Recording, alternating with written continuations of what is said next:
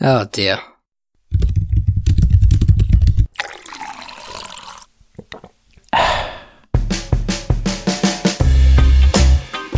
Hey guys, and welcome to the Coffee and Coding Podcast, the show where we discuss everything there is to know about app development. In today's episode, I chat with iOS developer Tim Mikelj. We speak about building Apple Watch apps, working with Apple's natural language processing framework, and how he went from being a professional cyclist, racing against the likes of Bradley Wiggins no less, to start a career as a professional app developer. Now, on to the show. Ah, one question before I officially start though is how do I pronounce your surname? That's a good one. Uh, people normally just just attempt. So just Mikkel with without the.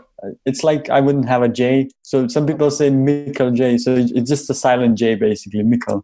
Okay, cool. Because because some of them I've done so far and I forget to ask, and then when it comes to like recording introduction, I'm like I don't know if I'm saying it right. So no, no, no, Mikkel. Okay, perfect. So I guess to get started, this is something that's pretty interesting. So I was looking for your LinkedIn and I noticed that before you were an iOS developer, you were a, this is a quote, a high performance coach.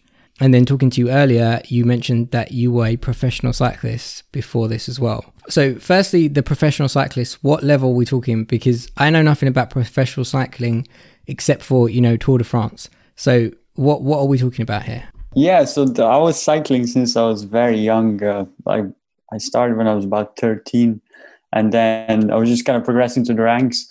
And then eventually, in a few years' time, I made it into a Slovenian national team.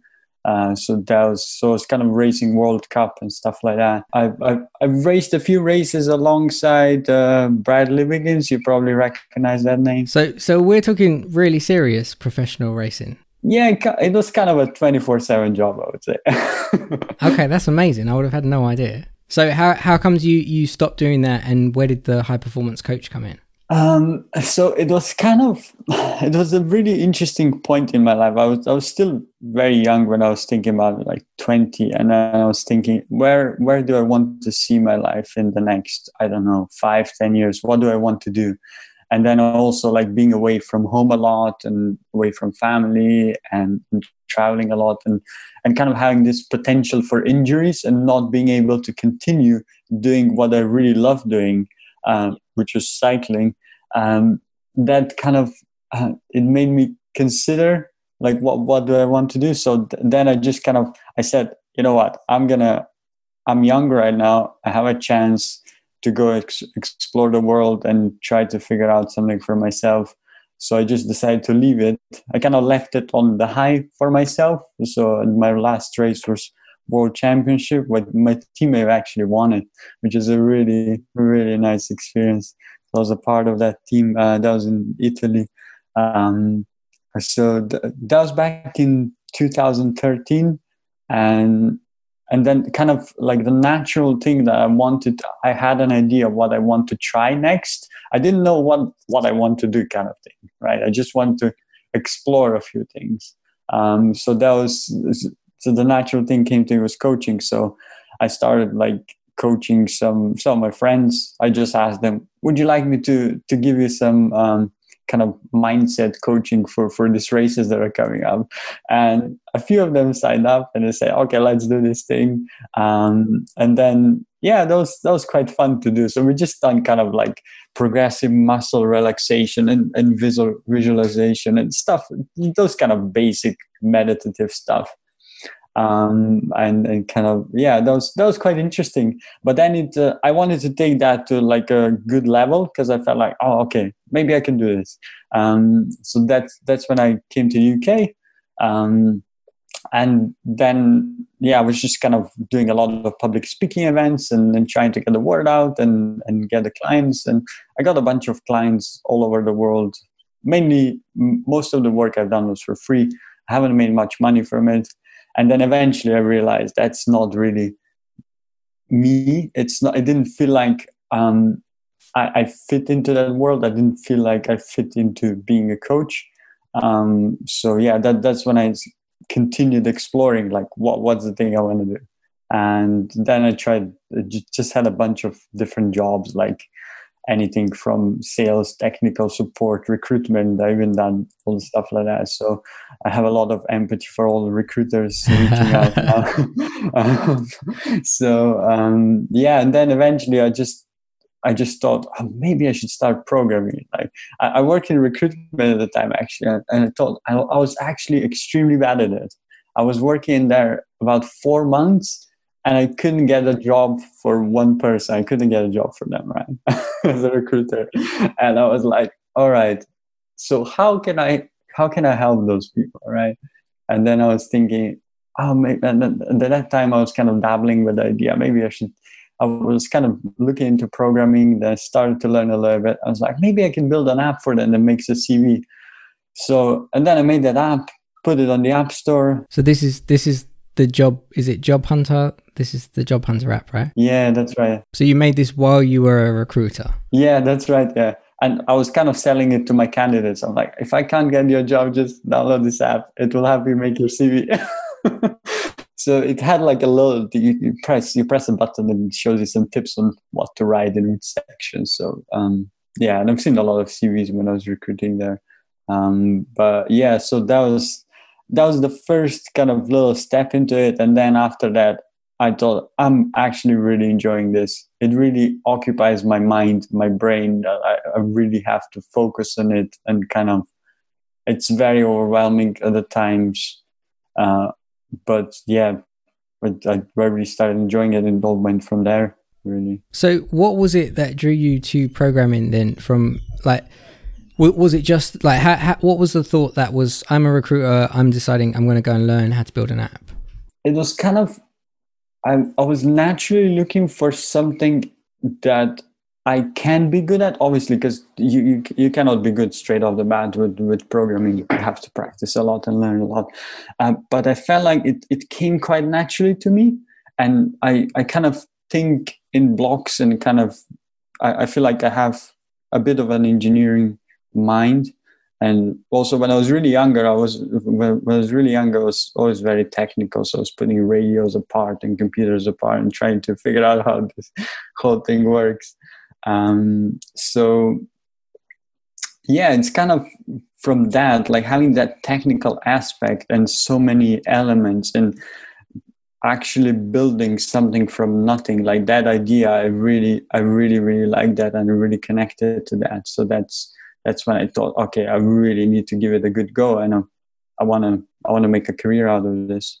So you built one app, and now I like I know that you've built. How, how many apps in total have you built for yourself? I don't know, probably more than ten, something like that. And you have on the App Store now. You have how many that people could still go and look at? I, I got three. So two for for iPhone. One of them works on the iPad as well, and another one is an um, standalone Apple Watch app as the, the latest one.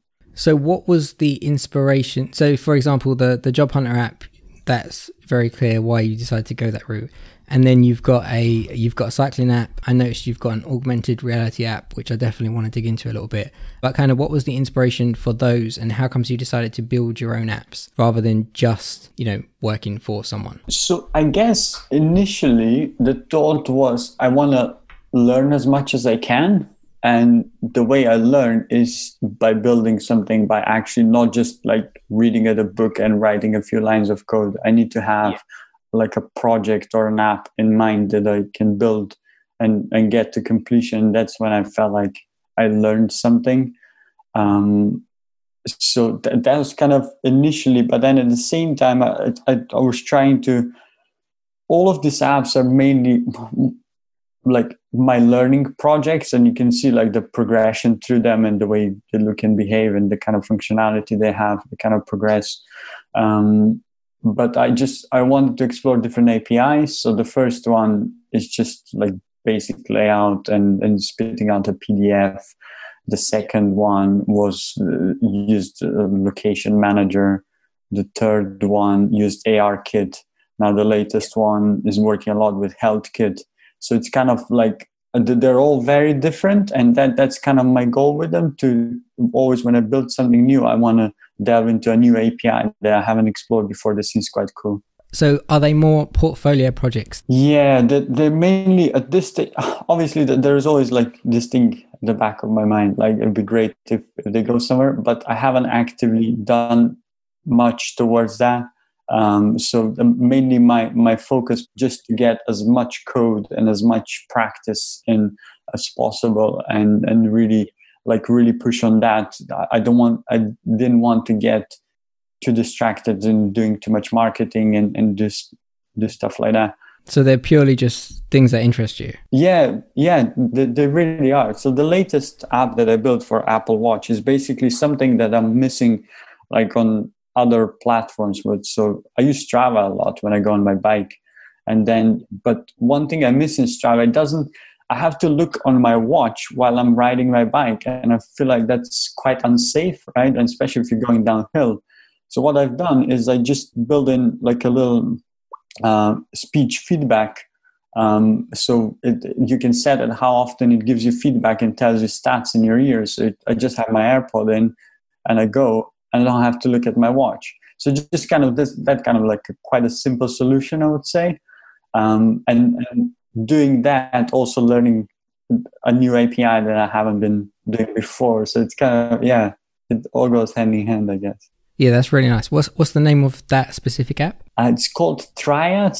It's like triathlon without long. You can do running, cycling, and swimming. The swimming functionality, I haven't focused much on that, but running and cycling are pretty cool. So you can construct custom intervals on the app and it will loop through them. Uh, so you can actually do a custom proper interval workout. So you can actually train with it and it syncs with with health HealthKit, so it's pretty cool. All right, very nice. Um, so the other question I wanted to ask about your apps was: so you have an augmented reality app. How difficult or easy was it to get started with that? To be honest, that's that's probably the, the one of the apps that has the least code that I've written. It's it's actually pretty simple to create something quite straightforward, right? It, it just kind of I, I think like building apps, and especially like working in a full time job, we're kind of used to working a lot in a 2D way, whereas in AR you have to think a bit more 3D, and you have like a three planes to play with and then then you need to recognize like what the surroundings are. So it's basically it's quite simple like the, the AR, ARKit api i. Think when when i built that it was ARKit 1 or 2 so it's still quite early. Um, but yeah you just basically scan scan your surroundings create like recognize a, a flat plane and based on that flat plane you set your geometry and how the the object will be positioned in in the room or in the space and and it just stays there. It just the the the framework does majority of the heavy lifting for you so it's really not hard. So you kind of you, you recognize that and then in order so i made uh, my app is pocket planets so it's basically showing you all the planets from our solar system in ar so you can I mean, you can you, you can only choose them individually, but it's basically just a ball, like a, a figure of a ball wrapped in an image. So the, yeah, it's it's really like a really simple concept, but it was quite interesting to build it and kind of try to think in in that sort of way. So yeah. Yeah, that's really interesting because I've never done anything 3D. I think I only think in 2D space when I'm trying to build an app. And then the fact that you just said the word ge- geometry in my head, is like, oh my god, it's so complicated. But it, it sounds like if it does a lot of the heavy lifting for you, then that's that's something that could be pretty easy for people to get started with. Yeah, I guess when you want to make something really cost, custom and more complicated, and like some fancy animations, that I can imagine be, become uh, quite difficult quickly. But um, yeah, as with everything, I think it's quite easy to start. Okay, nice. So another question that I missed or that I had was how different is it building an app for a watch as opposed to building an app for a phone? To be honest, it's it's that that was a part of the experiment when I'm building the app. So uh, so I'm using um, uh, this architecture called Clean Swift, which is basically similar to Viper. Um, so it, it, the data flow goes in a circle, and what I'm what I'm just building just now is the the phone so iphone counterpart for the same app trying to reuse as much code as possible so it's basically um, it's quite easy to build it in a way that you only have to swap the view layer um, and just kind of plug it in. And especially, yeah, if you if you can if you use any kind of decent pattern, I would say, or MVVM would work with that pretty well as well, I guess. Um, would yeah, you just swap the view layer, but like the whole logic behind it can be completely like can be exactly the same. It's only the only difference, I guess, I would say, is obviously because the watch has a lot of sensors, right? So, so it can recognize your heart rate and stuff like that. So especially because it's a workout-based app, uh, on an iPhone you would have to check if if the person has like a Bluetooth connected strap or they don't have anything. Um, so yeah, you're a little bit more limited with that. So I guess uh, to work with HealthKit, um, like and health API, it's it's very it's very straightforward on the watch. It was just quite difficult initially to deploy it because that was one of my. Um, so it's only last year uh, at WW 19 that Apple announced you can build independent Apple Watch apps, whereas before you needed to have like a buddy uh, iPhone app. And and I, this was the first time when a new platform was announced that that since I was programming on on Apple that I thought okay I want to be there on the first day. So I, I kind of released that in the first few days after Apple WatchOS became an independent platform um, it was quite difficult to find some some docs on that and some answers on how to actually publish it because yeah i followed everything that apple said but then they were rejecting it and i was like why? Uh, but then then i figured out it was just some configuration stuff so it was quite straightforward. Um, okay so that's pretty cool. So you would have been one of the first apple watch apps that's purely on the watch? Yeah exactly yeah. So a question just to look back to the transition from being a recruiter to being a developer how much do you think it helped that you had your own apps? Because so, for example, you you were a recruiter. I assume you learnt from you know YouTube or Google or you know that kind of stuff to teach yourself. So you didn't have any you know quote unquote formal education. So how difficult did you find it getting your first role as a developer? And do you feel like those portfolio apps that you'd built helped you do that? Yeah, that's a really interesting question. So it, it's it's not that I went straight from recruitment to um, to my first job, I've done like a little technical support role for O2 for about a year. So just kind of like I, I sold it in a way like I, am in tech, but I really want to start coding um, at all the interviews. So and I'm I'm doing all this stuff on the side. But yeah, I feel like for me personally, having and not having a computer science background, having own portfolio apps was vital to getting my first proper job. And yeah just i think and whoever like asks me now and then comes to me like oh i, I really want to get into ios and doing this and this now it's like build a few apps put them on the app store everyone's going to want you. There's because to be honest uh, there's not many developers out there we all know that have their own apps. And you say like you, you stand out immediately just by having that um, and, and it just shows general enthusiasm for it i guess. And you, you learn so much through it. Um, and i guess yeah it's the only really really hard thing to learn is how to adopt good practices because apple is renowned for not promoting very good practices in terms of decoupling, just putting everything in a view controller and having everything coupled. Uh, so it's that's the hard bit to learn, I guess, and and that's that's what makes a senior eventually. I would say, by kind of progressing through that and kind of learning all these bits. You set me up for a good segue here, which is I wanted to talk about the article that you'd written on Medium. Three things that make a professional programmer maybe you want to just kind of give a brief overview of that and i guess if there's any thoughts any other thoughts that you would want to add to that for people that haven't read it? Yeah that was a while ago i've written it i actually made some notes for that because I, I, went back to it. Um, so what did i have? So first one yeah first one was uh, to, to take on feedback. I, I feel like the, this point just became emphasized since i've written that like makes total sense. So i think as a professional programmer you really need to learn to take feedback and ask for feedback because that's like it's literally the, the most efficient and the quickest way to learn in my opinion.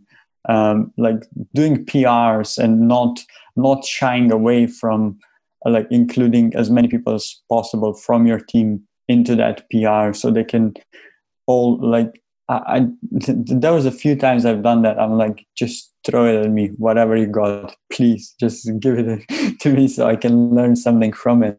And uh, it's, I feel like doing that really helped me to to learn and adopt good practices because it's it's much easier to sometimes to look at somebody else's code and say, oh, this could be better, this could be better. But once you're building a feature and you're really in, in it and you know all the moving parts and you try to keep that at the forefront of your mind and, build that thing, then sometimes you miss something. But kind of developing that, being able to think on the go and, and writing clean code as you go, I think that's that's what takes a bit of practice. And I think taking on feedback really helps with that.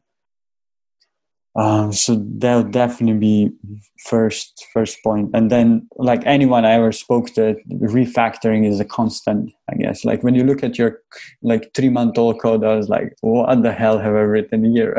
it's always garbage. Everything you wrote in the past is just is exactly. just the worst. Yeah. Uh, I, I, I actually came to, to that point that I don't want to look at some of my old apps that I've written because I, ju- I just feel embarrassed and it's that's probably a little bit extreme and just kidding really. But um, i think because you kind of your your code base improves with you i guess as you go along. Yeah the, the third point was code when you don't feel like it. I guess that's one one of the bits that i definitely brought forward from that i learned in sport. It's like if you want to be good at something the the times when you really start mastering something if when you do it at the times when you when you also don't feel like it you know like just kind of drawing a parallel with with when i was cycling.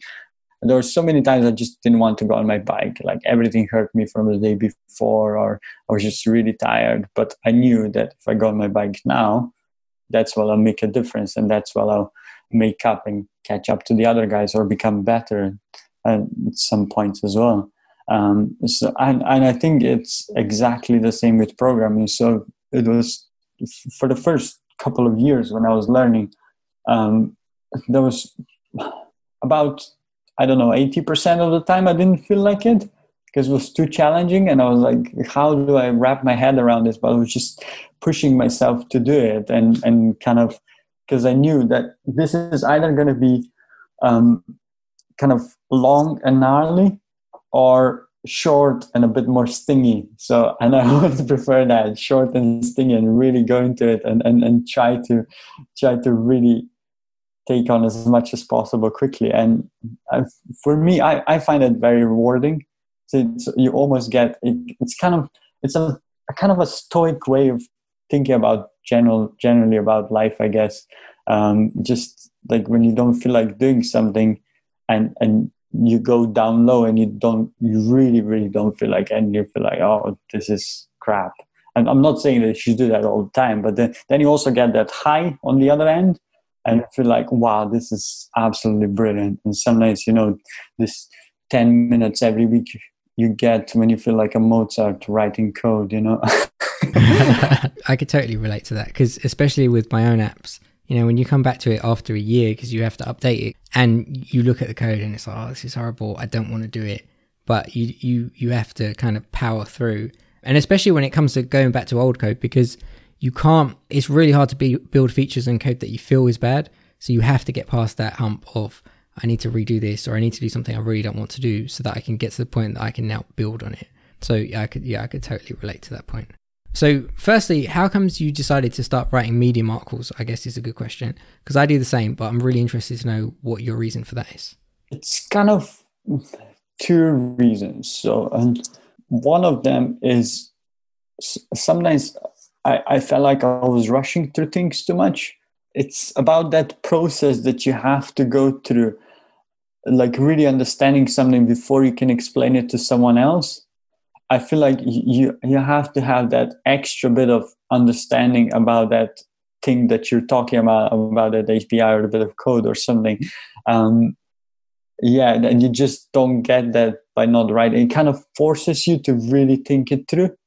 Um, so I, I guess that does does one and second one was i just wanted to get my my profile up a little bit as a part of it but that was more it was more like a consequence rather than a goal um so but but yeah it definitely it definitely comes into it because it definitely helps to to have something on your cv that you've written a few articles and yeah it's always useful to show. Yeah I, I, I think i've read or i've heard this is not an exact quote but essentially the pinnacle of your understanding is how well you can explain things to other people. Because when you can explain it to someone else then you've got it. So being able to write about it yeah it's definitely a good one so you wrote an article about machine learning recently if i if i understood this right because i read it i've read it but i want to make sure that i remember it right which was it was a to-do app and you know you write down you know, I need to get some bananas today, and then using the the Apple natural language framework, it would then grab a picture of bananas. Yeah, that that's that's right. So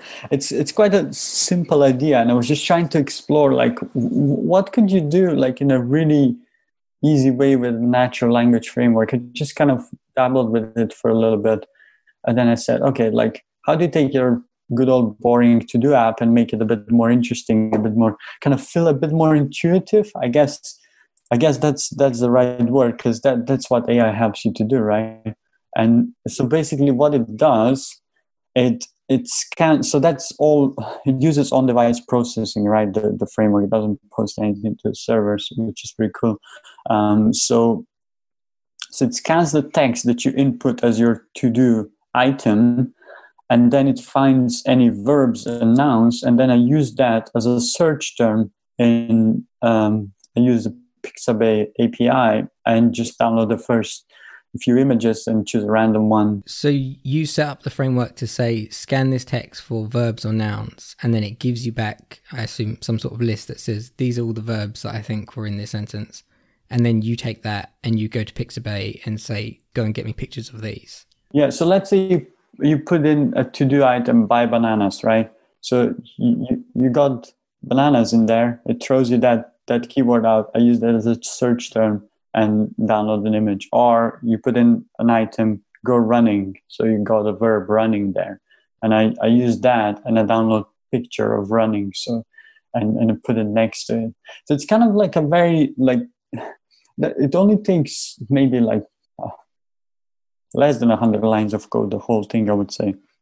Um, but I, I, think it's it's it's quite a lightweight and easy way to to classify to kind of and understand the language the user is using i guess you could use that in in in other ways like because you can you can give it a, you can give it get a sentiment score from a text that's a really interesting one what would be an example of that a sentiment score is basically how positive or negative string is. So it just evaluates it. So let's say you say you write something positive. I'm really happy today. That'd be a one.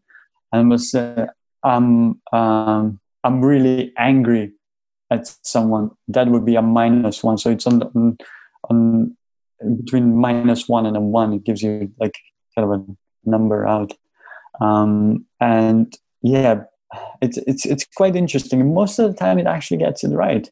And uh, yeah, I guess I don't know. You could use some real uh, world use case example. Let, us say your good old messaging app, right? You could do some on-device processing. Your your friend is writing something to. You. So let's say you have a one-to-one conversation in a messaging app, and they write three messages in a row that were quite positive. Let's say they were celebrating something, something good happened you could just throw some confetti in the app, right?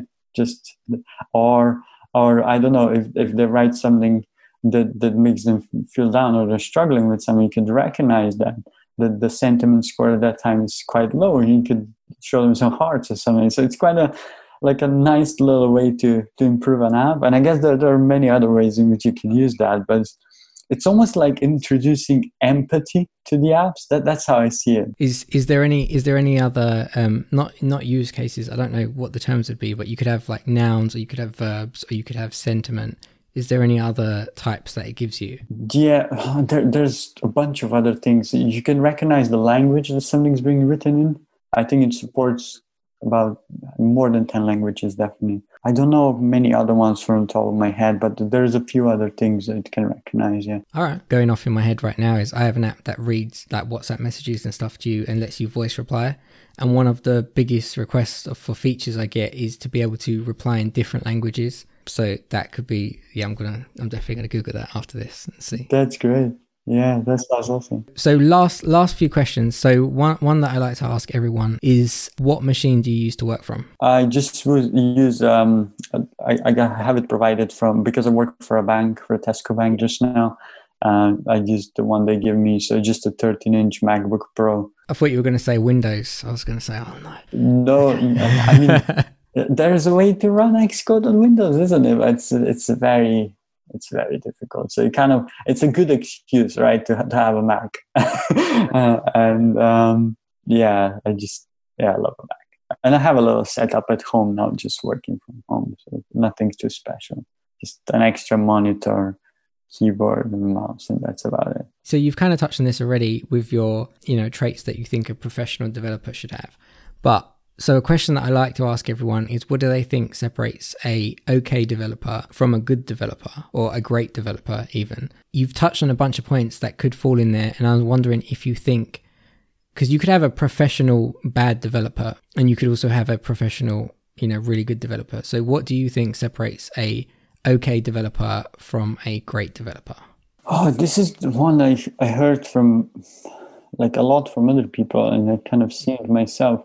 Like you can have people who are very smart but not very business savvy and i think that's that's quite important and it's often neglected. You kind of have to understand that we're, we're not writing code just for the fun of it and try to make it all nice and modular just for the fun of it. You need to kind of see that bigger picture. So like these are the business needs.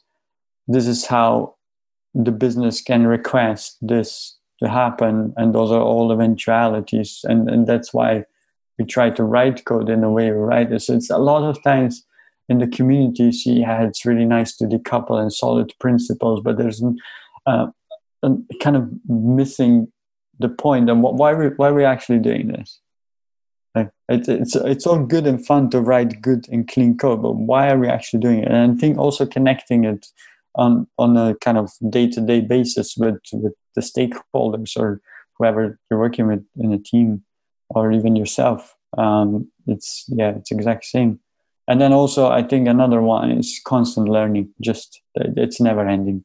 Like I try to spend, I don't know, I would say a few days a week, at least an hour or two, um, to to learn something new and or to to practice something.